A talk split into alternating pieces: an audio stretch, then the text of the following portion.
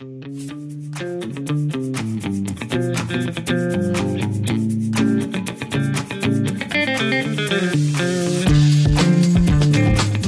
everyone. Shannon Tipton here, owner of Learning Rebels, where we strategically fix training that's broken and develop workplace learning that delivers desired business results.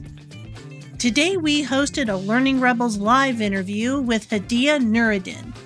It's very meta to listen to the story of L&D's favorite storyteller and the author of StoryTraining. I had always been curious as to what path took Hadiya in the direction of writing a book about storytelling and its overall importance to the toolbox that L&D carries with them. And just when I think that I can predict someone's journey, well, oh, let's just say I was way off. Hadiya's journey is one of self discovery, and, well, let's let her tell it, shall we? And on that note, let's not waste any more time. Let's get to it.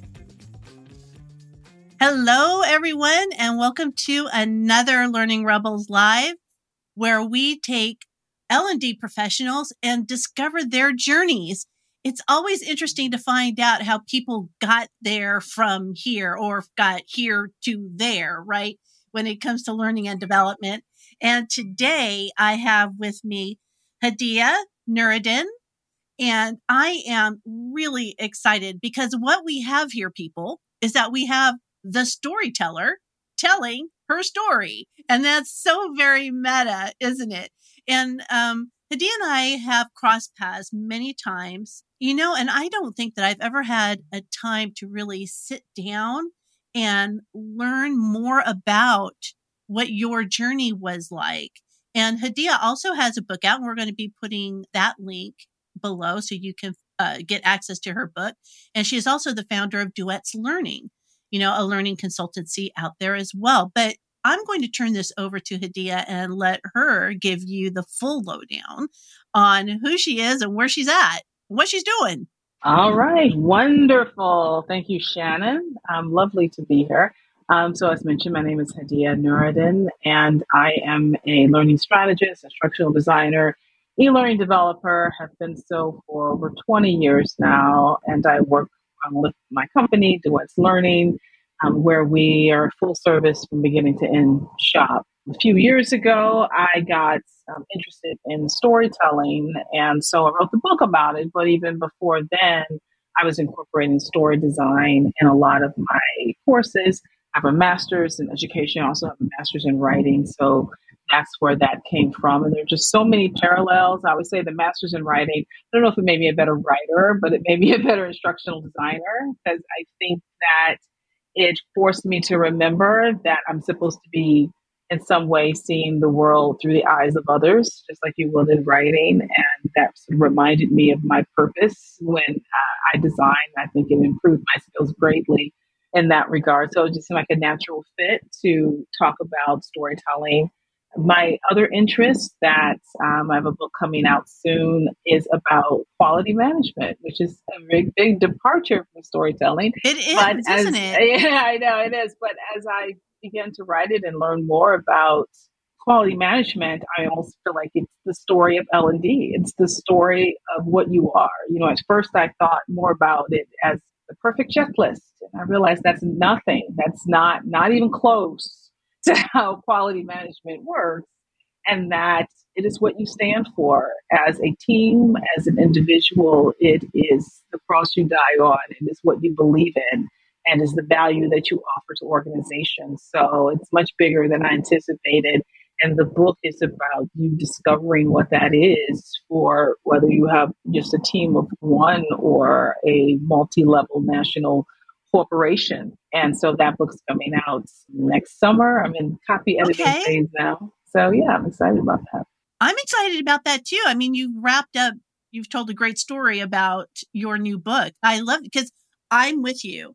That is definitely not the uh, description that I would have put behind quality management. And when you say this is what you stand for, you know, that's really, it, that's so true. Now that I think about it like that, right? But it's so true. So now I'm really excited. Yeah, it's more than accuracy. It's more than it's how do we define the learning experience and what do we do to ensure that happens? Because we always we give a lot of lip service to uh, how training should look, and I, but we're we haven't put the policies in place and the formats in place and the framework in place to ensure that happens. And that's what this book is about. That's tremendous. I am really looking forward to that. And we'll have to have you back on when it comes out so you can tell us more about it, you know, because I am already intrigued. But I'd like to back up a little bit and talk about your master's in writing. Yeah, yeah. That's interesting. You know, so how did you decide that was the journey you wanted to take when it came to getting your master's? So it sort of goes back to the story of, of how I got here. So I wanted to be an actress when I was a kid. That was my secret dream. I never told anyone that that I wanted to be one because where I was from, there were no school plays, there was no drama club, there was none of that. So it was just me in a dream, but I never told anyone that. But it was sort of assumed that I sort of settled for maybe I'll be a writer because everything was so simple okay. that you know I'll just fill an application to be a world famous writer and then I will be done. Just settle for that. Um, you know, being rich is does. rich. I mean, what difference does it make? Um, so. so um, I think I sort of settled for that, and so in, in support of this dream, I moved to Chicago as part of that then I was like, yeah, I don't want to do all that audition stuff. And, you know, you get, I got wrapped into the whirlwind of my career and things I was doing and got a master's in education and all of that and just got off that path. And then probably around 2013, it, it was always in the back of my mind that there was a master's at DePaul University in writing. And so I've always sort of had my eye on it. And so it kind of goes back to one day I want to do what I came here you know, one day I want to accomplish that goal. I moved here not to work in a job I could have had in Michigan. I moved here to either go to like Columbia College or to become actor or something, something creative. And so when I had the time and the finances, I said, I'm gonna, I'm gonna do it. I'm gonna get this additional master's. And yeah, that was, it was funny because the only people I shouldn't say this was generalizing, but it is true that the majority of people who get a master's in writing just left campus in undergrad. I mean, they still have on their pajamas from finals night. I mean, they're young. And here I am, you know, middle age in this class, and they all have issues with their mothers. I'm like, dude, I know that's similar to your mother. It always is. It's always your mother. That's the problem. So there's a lot of issues going on there. So I kind of didn't like it and actually left the program. But then I started to fall back in love with instructional design that was part of why I didn't do it. I was sort of got into it too. And I made the connection, the click. Oh, I like instructional design better because I'm a better writer. And I'm a better writer probably because I took the time to focus on writing in this master's program. So I reapplied to get into it.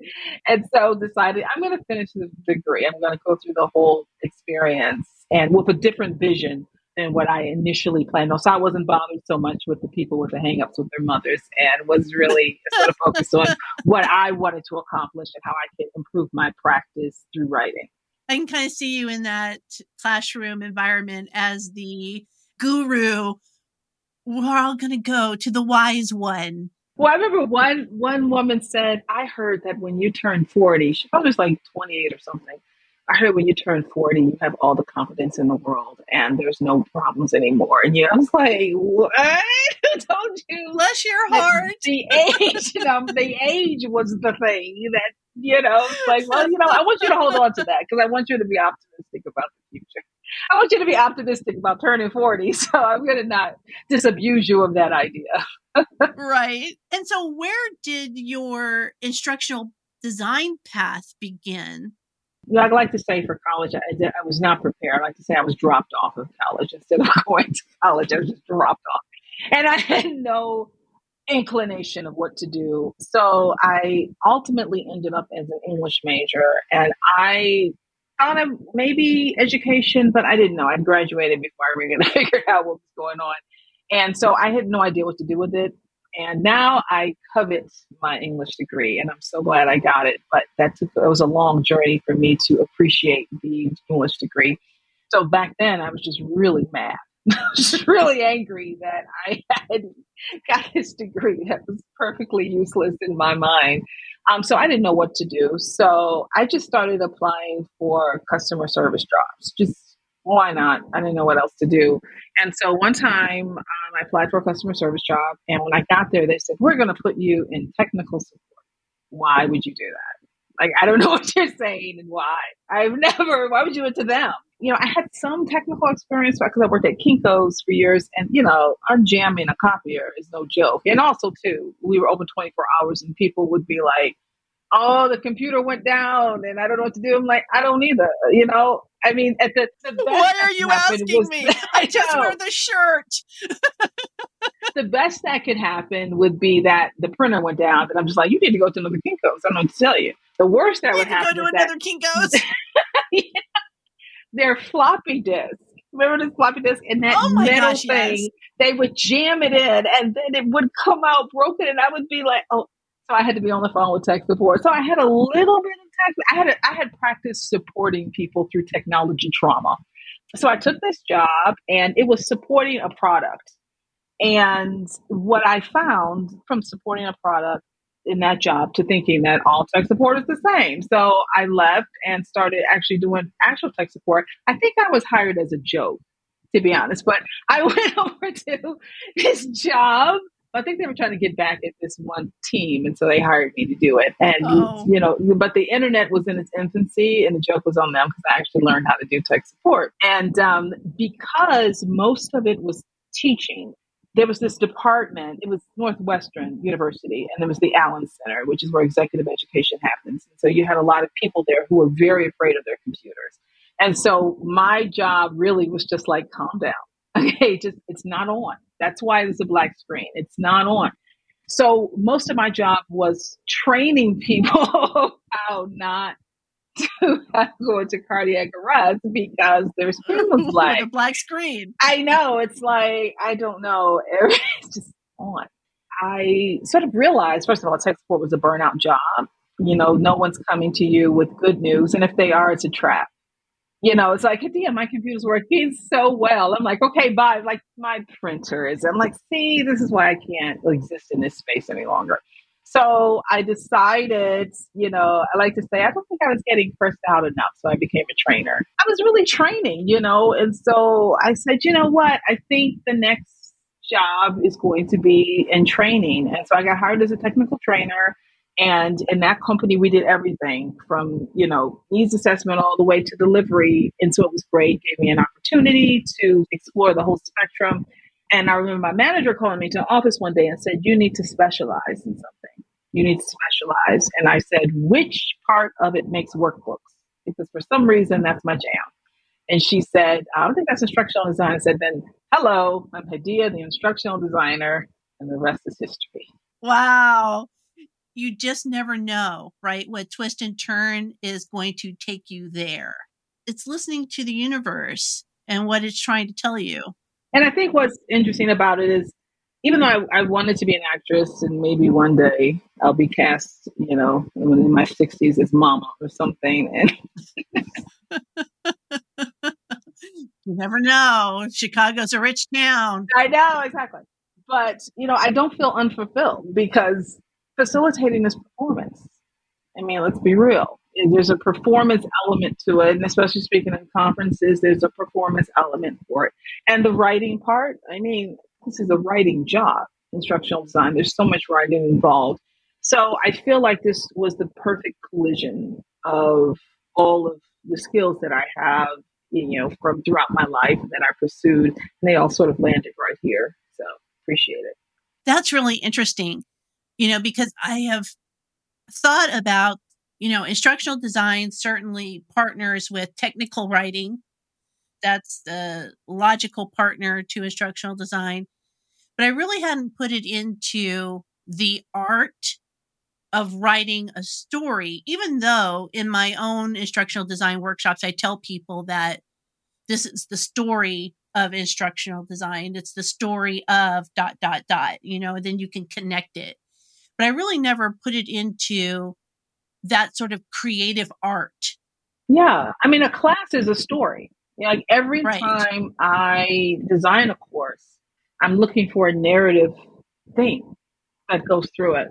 And I feel like as I build a course, I am unpacking this journey of the learner and how they're going to be exposed to certain pieces of information and how do I want them to feel and respond as they see it? How do I want do I want them to come to this conclusion on their own? Do I want to help them come to the I mean that is a narrative. You know, that's the story of, of life. So I can't say that I, I even explored that before this, but as I started writing stories and people like, how do you incorporate story? I'm like, it is a story you know, it's already there. The question is, there's always a story. There's always, always a story. The question is, do you have time to unpack it? Is your subject matter experts the people are the keeper of the stories? Are you able to get access to them and how do you walk them through what those narratives could be? But it's there. The question is, how do you unpack it? I love that because it's so true. It's so true. And you think about whoever the end user is, whether it's that person who is, you know, trying to force fit, you know, a floppy disk into the system, you know, or, you know, a new customer service rep, right? What's their hero journey, right? Yeah, yeah, yeah. Where are they now? And, you know, hero's journey is long. I've come up with ways, other people come up with ways to shorten it. I use the story spine to shorten it, but I would shorten it even further and just say the question really is is where are they now what's the turning point what's the pivot that changed everything where did they land and what did they learn from it to take them forward right? So there's really almost four major steps that they go through. What is that? And, and it all harps on that change especially in learning and development. I mean we tell stories of transformation. That's a very specific type of story where things you know things change. We take that knowledge with us into the future. So, what is that change and what can be learned from it? And so I sort of walk through that, not just in, in my classes, but when I'm, when I'm working with people, when they are trying to figure out what their stories are. It's, um, you didn't wake up like this. This is a response to, you know, to something else, these decisions that, that you're making. And it didn't just happen. I think the challenge is that didn't just happen overnight. Tuesday, I feel this way. It was a gradual awakening to it. So it can be what was the start of it? When was the point where you realized you couldn't return to how things were?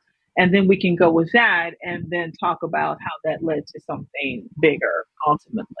But yeah, it's tough to recognize change. I think a lot of people not only not want to go through it, but they don't want to recognize the changes that they've been through and the value or maybe harm that it did. exactly. And speaking of pivots, so in your journey, what was that moment that made you say, oh, okay, yes, I've made the connection now between your being an English major and your love of acting and performing and putting that together. Where was the transformation? Where was the pivot for you that said, there has got to be a better way of doing this than the way that people are currently doing it? You know, was there something that happened? Was there like that aha moment that said, you know what? not this way, but this way? One thing that comes to mind when I think about changes and, and pivots in, in my career, you know, it's easy to be frustrated with L and D and this career that we we are in. It's easy to just want to give up and feel like you know we're not valued and we aren't listened to. So what are we doing this for? And I remember um, years this years before I wrote the book years ago, um, I was talking to someone and having a sort of mentoring conversation. I probably wasn't in the right frame of mind to have that discussion because I'm sure someone had made me angry or some me had done some work or something, and I just was feeling very frustrated. So when I sat down and talked with her, I was just like unloading about you know how we don't get we're the cost center, so we don't get any respect. And she said well, is this all a lie? So what do you mean? She's like, what are we doing this for? What's the point? Oh, it never occurred to me, why am I doing this? What is the point? And it forced me to really step back and say, what is the value of L&D? what is my value? And I think that was the big pivot rather than what does it mean to the organization? What does it mean to me? What's driving me? And even in that in that moment, I said this to her, and that's since evolved and it sort of connect to stories when I think about Bob. So Bob is just a random person who I attach everything to and say, the organization is going to take me here, it's going to take me there, and it's going to make me think this way and value this. What I care about is Bob's journey because he is a manager, and I know that people manage how they're managed. So if I can help Bob become a better manager, then that's going to help Tasha, his direct report, be a better manager when she's a manager. And not only will they be happier in their jobs, but that will become a reflection of the pride they take in their career and at home and how they live their lives. And it's like the pebble, you know, the pebble in the water where you have those ripple effects. And I love the fact, and not many people can say that in their jobs, that they have that ripple effect, that they can actually help this person evolve. And then yes change performance and and help contribute to the organization which is the ultimate goal. But my concern or my knowledge is that I know that Bob can't do that unless he is supported and prepared and can support people in that journey. And so seeing the journey of Bob is what sort of connected the idea between my purpose, instructional design, and story, right? That narrative of taking him and taking him all the way through. So um, when people get frustrated, I always say, find your Bob. like what? Find your Bob.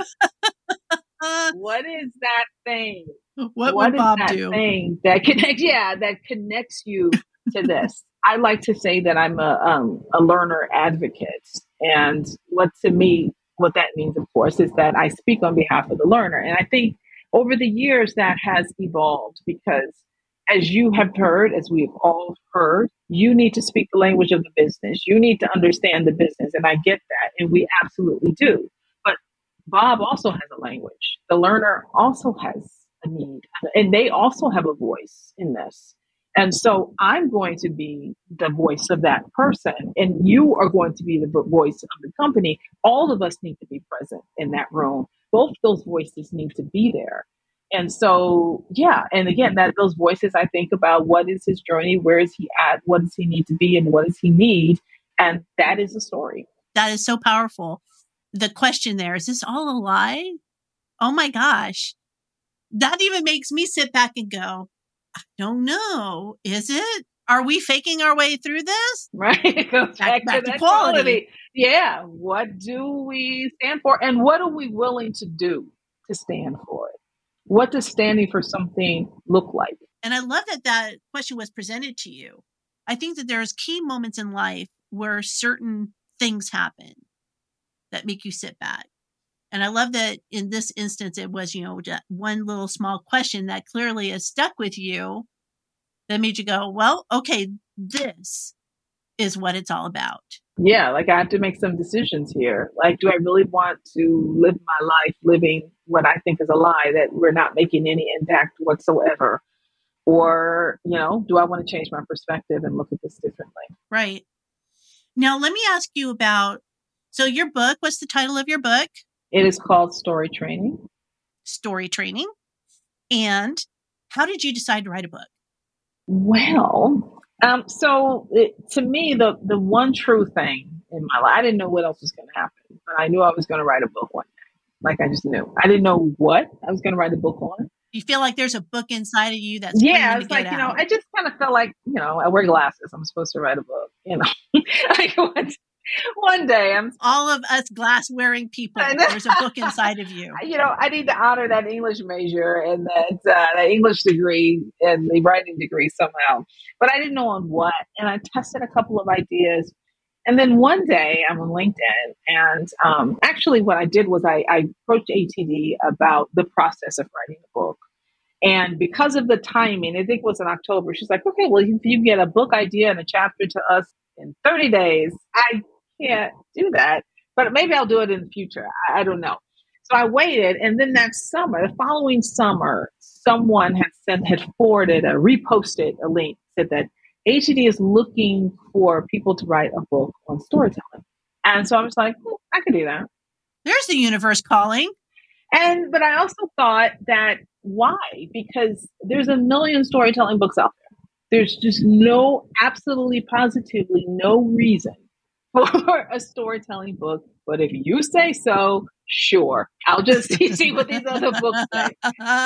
And then as I started, um, I went through the whole process, and actually, my first proposal was rejected. It was because I oh. wrote it in a oh. way that I thought ATD would want it. You know, I was like the brainstem, you know, like I was just very mechanical and you know all that stuff. And I think the feedback was, you know, the you wrote a ch- chapter on storytelling with no stories in it or something. So I was in the throes of my Hamilton addiction and I was listening to every day, not throwing away my shot. So I don't think she, she thought I was going to rewrite the chapter Resubmit, but I did. And I just, you know, what's that the end of that scene in Shawshank Redemption where he just throws everything on the table? I sort of did that where I'm just like, this is a story, this is the thing. I'm just going to throw it all in there, you know.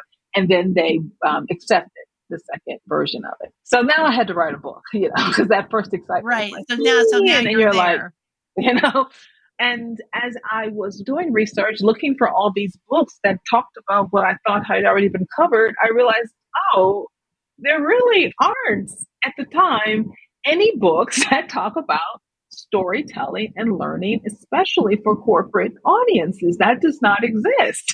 you know, I could not find it. There's some research here and some research there, but there were no books. And and there were some books, of course, that were talking about adults in general. There's certainly books about children but there's just not that many. They're most mostly just generalized storytelling about different industries and things and stuff, but not ours.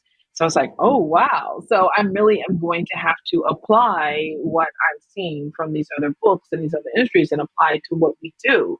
And so that became, you know, you know, quite another journey that I had not anticipated. I was sort of building as the car was moving, you know, and doing the research as I was building as sort the of car writing. is moving. I love that. My life feels like that, Hadiya.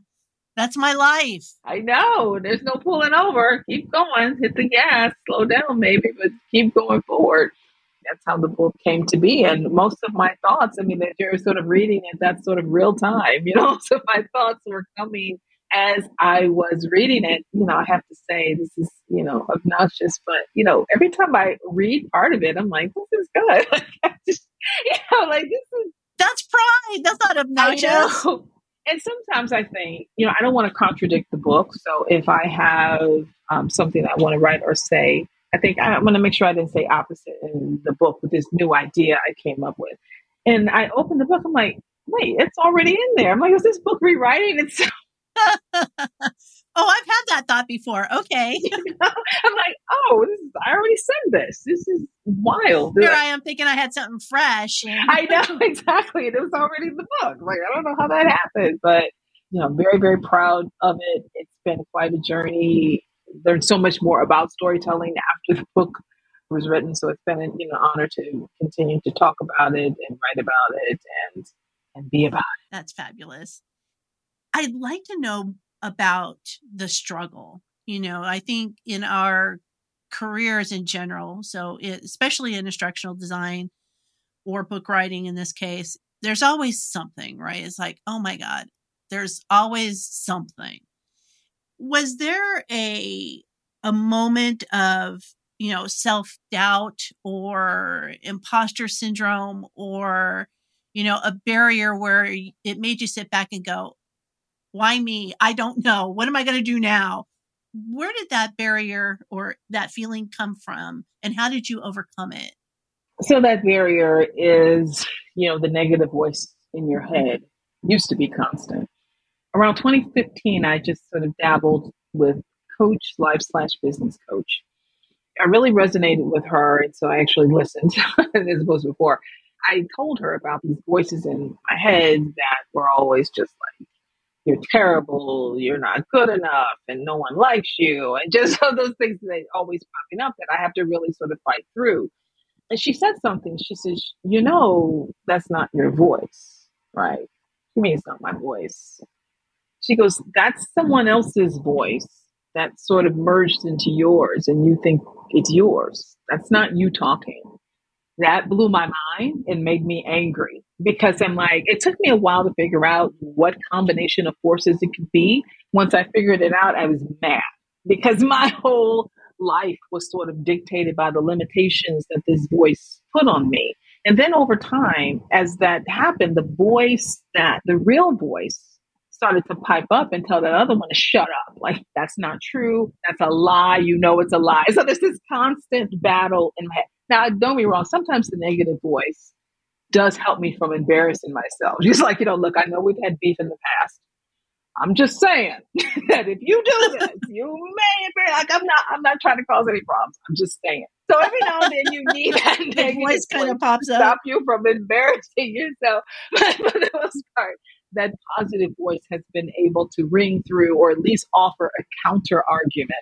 Once I realized that that wasn't me coming up with that, it was just messaging that you get over and over again. Then you, and sometimes you live this life of self fulfilling prophecy that I knew that it wasn't going to happen you know, and, you know, sometimes you, you, get those reviews and, you know, I mean, we've all talked about this before. You get a hundred. She's the greatest person that ever lived. My life now is dedicated to her and her writings. And then there's that one sniper shot. And you're just, sometimes it's not even that bad. You're just like, ah, disappointed. This one stranger who has no name. Um, so it really, who now lives rent free in your head. I know exactly, and you know, so now it's just do it scared. You know, do it Whatever. scared. You That's know, a great just, line. Yeah, I, I, stole it. Someone else does it. But yeah, do it scared. Just keep just keep doing it. I mean, I don't there is no no answer for it. Just keep doing it and you will embarrass yourself and you will have doubts and you will have regrets but you also will have successes and you'll have joy and even in those embarrassing moments you have touched someone was like, man, she had the courage, you know, to do that. Maybe I can do it too. And and that's really what it's become about in this stage in my career is affecting others and trying to you know, I don't want to save other people from the journey because I think the journey makes you, you know, who you are. But if they could shorten it a little bit, you know, that would be that would be great, you know, to get to that level faster than, you know, faster than I did. So I'm always happy to give is much um, knowledge and advice and experience because I definitely have been through a lot and have seen a lot and haven't handled it all well and but certainly did enough ruminating to know how I would handle it differently and just moving forward. Right. It's it's not unlike having you know your GPS right? And your GPS tells you there's a dead end road over there. So you may want to travel down that road just to see what's there but you're also aware that that road's not going to take you anywhere right? So maybe that little journey you might have some discovery in that little journey but circling back around and getting back on the main road is what you want to do. Yeah yeah absolutely absolutely. you know and and I love that. I completely agree. It's and I think we have all felt those moments, you know, that do live rent free in our head. And the strength and the courage of conviction that is clear from you is don't don't let that happen. You can have that counter counterbalance argument happening. The voices yeah. in my head, right? The voices in my head say, "That's right." You know, yes, no, it's it. like keep angel, devil, right? Mm-hmm. Mm-hmm. Yeah sometimes I always say the angel, my angel and devil sometimes agree. Like, just do it. Even the devil's like, I think you should do it. I think you should do it. I'm just tired of waiting. Let's just do it. Right. so, we give up. Just yeah, do it. Exactly. You're not listening to either one of us anyway. So just do it. Oh my gosh. That's fabulous. Okay. And now, as we come to uh, the end of our conversation, as I like to do with all of the people who come on to, you know, Learning Rebels Live, it's here's our moment. And if you are familiar with, and as as your background would suggest, I'm sure you're familiar with the Actor Studio, right? Absolutely. With James Mm-hmm. Loved him so much, and he used to conclude with the uh, Proust questionnaire. So we've taken this and we've in the same format though, but different questions that are rapid fire off top of your head. Let's see. Let's get a little insight into Hadiya. Are you ready? I think so. All right. Number one. Right now, if we think about the world today, there are all sorts of different tools to use productivity tools, AI tools, e learning development tools, tools just like Excel or PowerPoint or whatever. You know, we're surrounded by tools. So, keeping that in mind, right now, what is your favorite tool to use in your day to day? PowerPoint.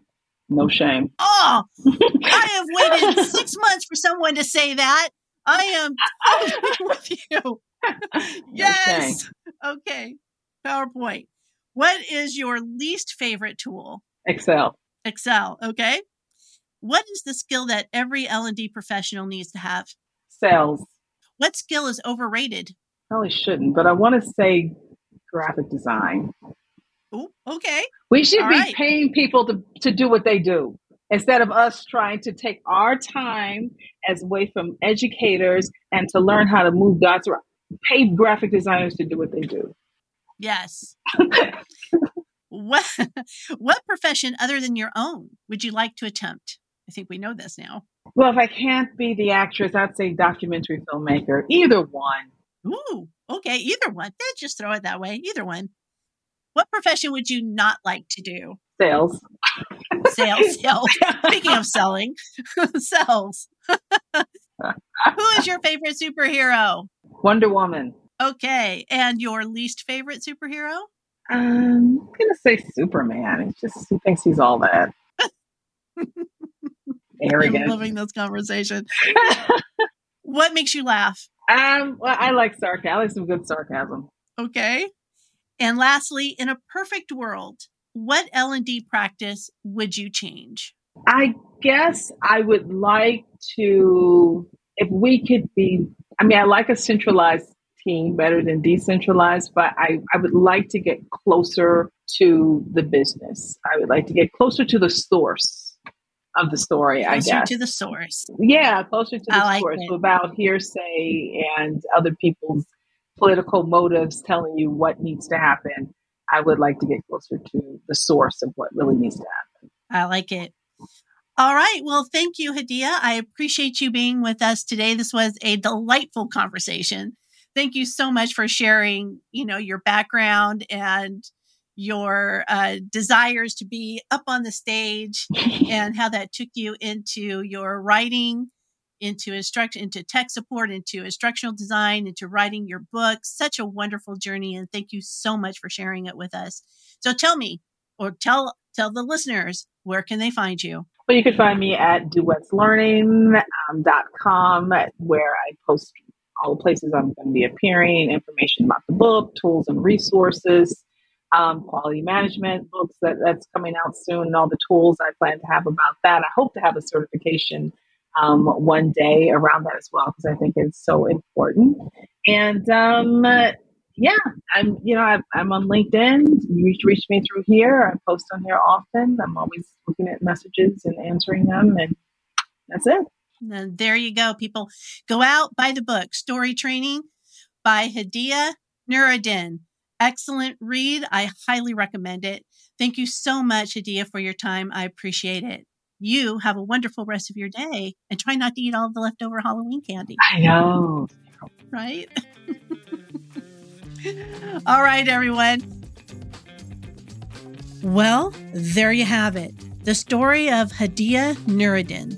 And once again, it shows that we never stray too far from our roots. Even though we think we do, we really don't. It's clear that Hadiya's curious nature drove her to find the stage wherever she went. But what an interesting path, right? From a master's in writing to wanting to be on stage to deciding, oh, what the hell, let's just go to work at Kinko's and see what happens. It all requires a closer look at what you stand for and following the path that gives you happiness. And I love that her mind discovered that pivot that the stage is what you make it, from helping customers to writing books and everything in between. What I take from this is that we all have something in our backgrounds that helps us to forge a path. While it may not be immediately apparent, it's there. All we need to do is listen to the universe and be aware. So I hope that Hadiya's path exploring what the signs are telling us and paying attention to what you stand for helps you enjoy the ride. You never know where you're going to end up. And so while you're exploring your path to trying something new, check out the Learning Rebels community where we focus on building L&D capability and strengthening connections. You can find the link to the community as well as Hadiya's book in the show notes below. In the meantime, stay curious, be rebellious, and take over the world. Bye for now.